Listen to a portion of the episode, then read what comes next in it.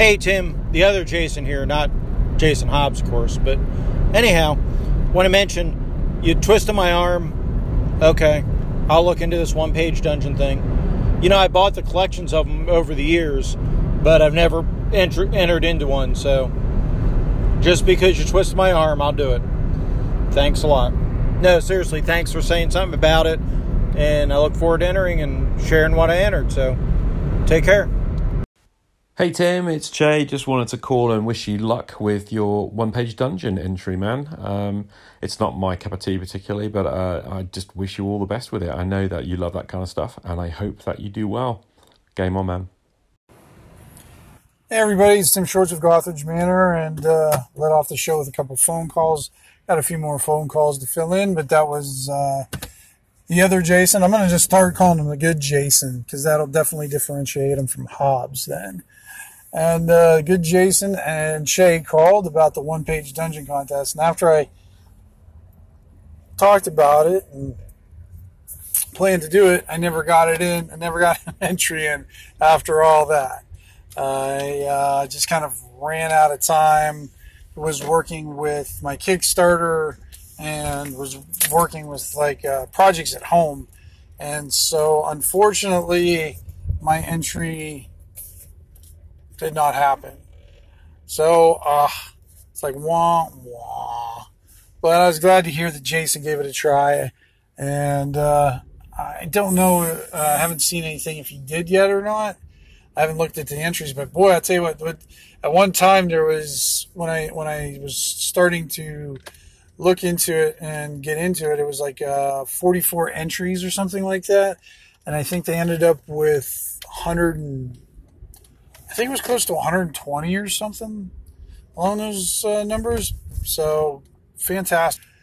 People got back in. I wasn't sure how many people would get involved with it again, but um, it was good to see. It was good to see. Tim, it's Evil Jeff. Hey, it's been a long time since I've called and just listening to your little unboxing dice episode and decided to call in to help you out with your vocabulary just a little bit. Not trying to be, you know, pain in the backside, but to help you out, you know, expand the vocabulary, makes you sound better, more intelligent, etc. At least that's what I've heard before. So remember, transparent, you can see through it. You can read through something. Translucent, you can't see through it, but light is able to pass through. And opaque means no light passes through. There you go. So I think all the dice that you were showing, especially whatever you did on um, Twitter the other day, I think that green ones, those were translucent. I couldn't see through them, but light did come through. Catch you later.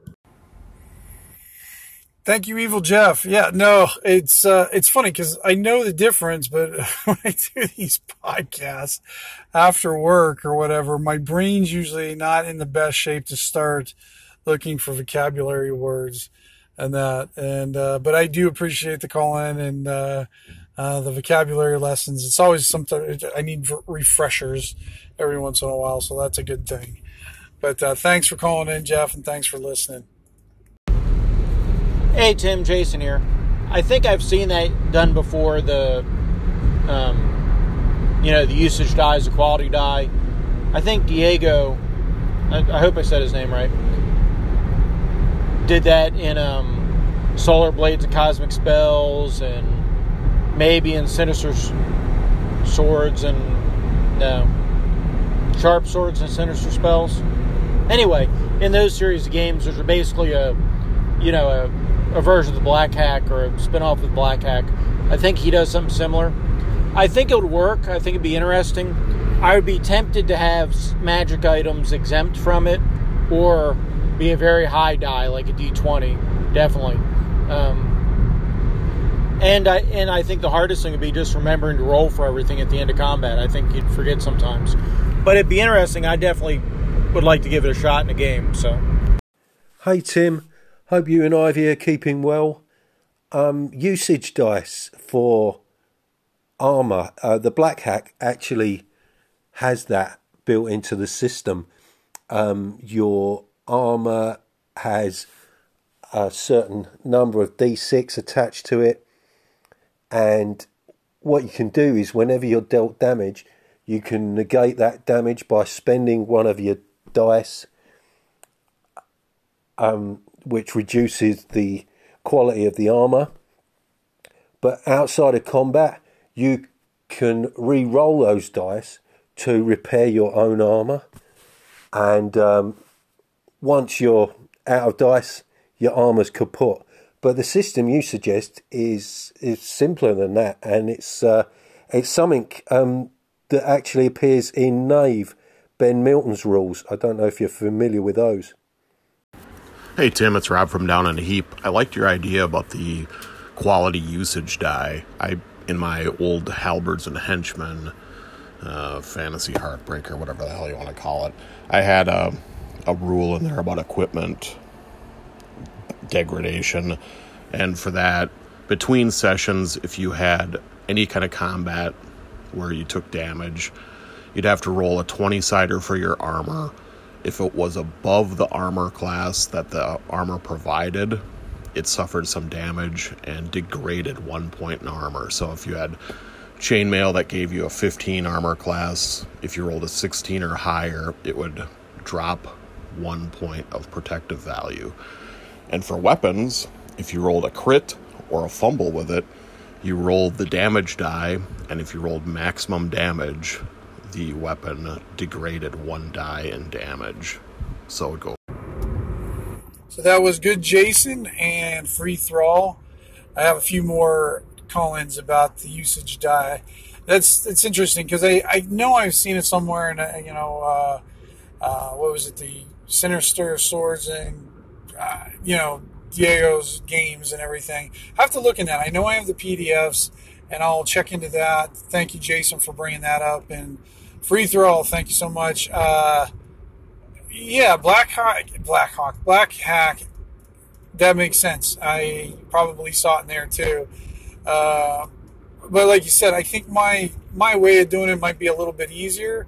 I don't know. I got. I think it's got some legs. I've got to sit down though and kind of flesh it out and uh, I don't know, get, put it in writing and then put it into play because that's the only way you're really ever going to know if it's feasible during a game. And, and then it might not be for all games because you know, like sometimes you apply rules in some games and other times you don't. But I think I'll give this one a shot. But like I said, I gotta kind of have to quantify it on paper and uh, try to make it understandable so other people, so I can understand it and other people can. Uh, I think coming up, I got a triple Jackson from Rob C. Hey Tim, it's Rob from Down in a Heap. I liked your idea about the quality usage die. I in my old halberds and henchmen, uh, fantasy heartbreaker, whatever the hell you want to call it. I had a a rule in there about equipment degradation and for that, between sessions, if you had any kind of combat where you took damage, you'd have to roll a 20 sider for your armor. If it was above the armor class that the armor provided, it suffered some damage and degraded one point in armor. So if you had chainmail that gave you a 15 armor class, if you rolled a 16 or higher, it would drop one point of protective value. And for weapons, if you rolled a crit or a fumble with it, you rolled the damage die, and if you rolled maximum damage, the weapon degraded one die in damage. So it would go. I'm going to Jackson. Yeah, so if uh, if you rolled maximum damage with that weapon on the check, it would drop a die of damage. So if you had a longsword and rolled an eight for damage on your check to see if the weapon suffered any any damage, then it would drop down to a D6 until it, you got it repaired. And this would kind of force characters to occasionally go back to town. If it wasn't for healing, it would maybe be because their equipment was all getting beat up. And it did add a, a bit of realism to it. I don't know. Some of the players really liked it and actually were kind of enforcing that rule. You know, like, hey, we need to roll this. And they were kind of into it. And others, I could tell it wasn't really uh, something that they were so into. So I don't know. It felt like it eventually just kind of fell off the table because the players weren't into it. And that's what you need buy in. See ya. I should probably react to what you are proposing, though, right? Uh, I like the idea that you have about uh, a usage die kind of aspect to it. I think that is cool how it slowly degrades. Um, I don't know. I kind of like the idea of it degrading in effectiveness too, along with it. So maybe if the usage die failed, the damage die for the weapon goes down too, and then when it finally craps out, it breaks on the you know on the D4. So maybe a dagger breaks right away, but a a great sword would take a while. It would just become dull and beat up and notched and everything, and eventually would break. But because it's so massive, it takes a while for it to actually break. So I don't know, but either way, that might be too complicated too, and just the binary state of working and broken might be easier to manage. Anyway, good topic. See ya. Hey Tim, it's Vance. Hope you had a good weekend. Um, listen to your uh, quality die episode there. Um, obviously, the usage die is a good mechanic for that. And then also been playing in a Cosmic Swords and Solar Spells game, and that has a simple D6 uh, durability die where most equipment has a durability between two and four. And if you uh, roll over the value on a D6, it drops by one. Um, and you know, so but that may mean, you know, obviously your sword might break, or also just that your gun is out of ammo, and you can, you know, find a way to repair it or uh, re- replenish or something like that. So that's a nice little simple um, thing to use as well. So have a good week. Uh, talk to you soon, man. Take care. Bye. Yep, Triple Jackson from Rob C. I mean, only he can actually sing that he's doing a Jackson. It's fantastic. Uh, yeah, I mean, uh, the, the, I don't know if I'd have the degradation of like damage. I think like, you know, gets a bit too fiddly. I'm already kind of pressing up on that boundary of, for me, for being a little bit fidgety with it. Uh, I just kind of like the idea of, because the campaign I kind of run with the Comor Force and everything is most of the people that come there are, you know, they're, they're not well off. These are not adventurers who come full equipped. I do not have my players roll 3d6 and then get to go shopping. No, it's not how it works. Sometimes they get a little bit of money and then they get to figure out what kind of weapons they have, depending on what kind of background or whatever they ha- have.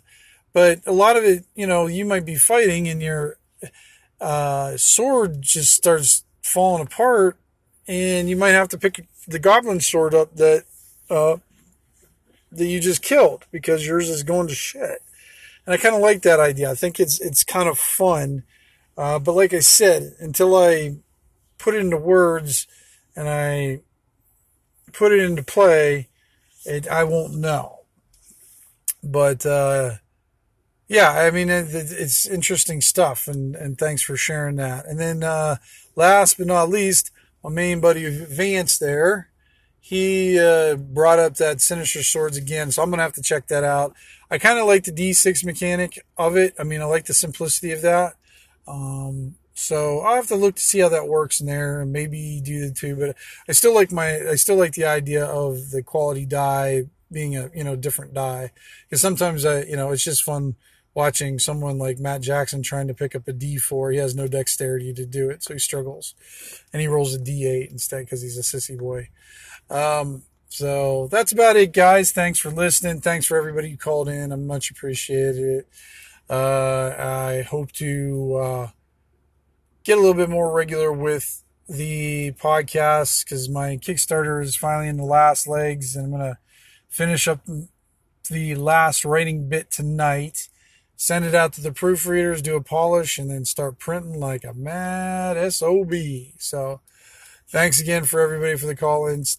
So take care, roll better me, and we'll talk soon.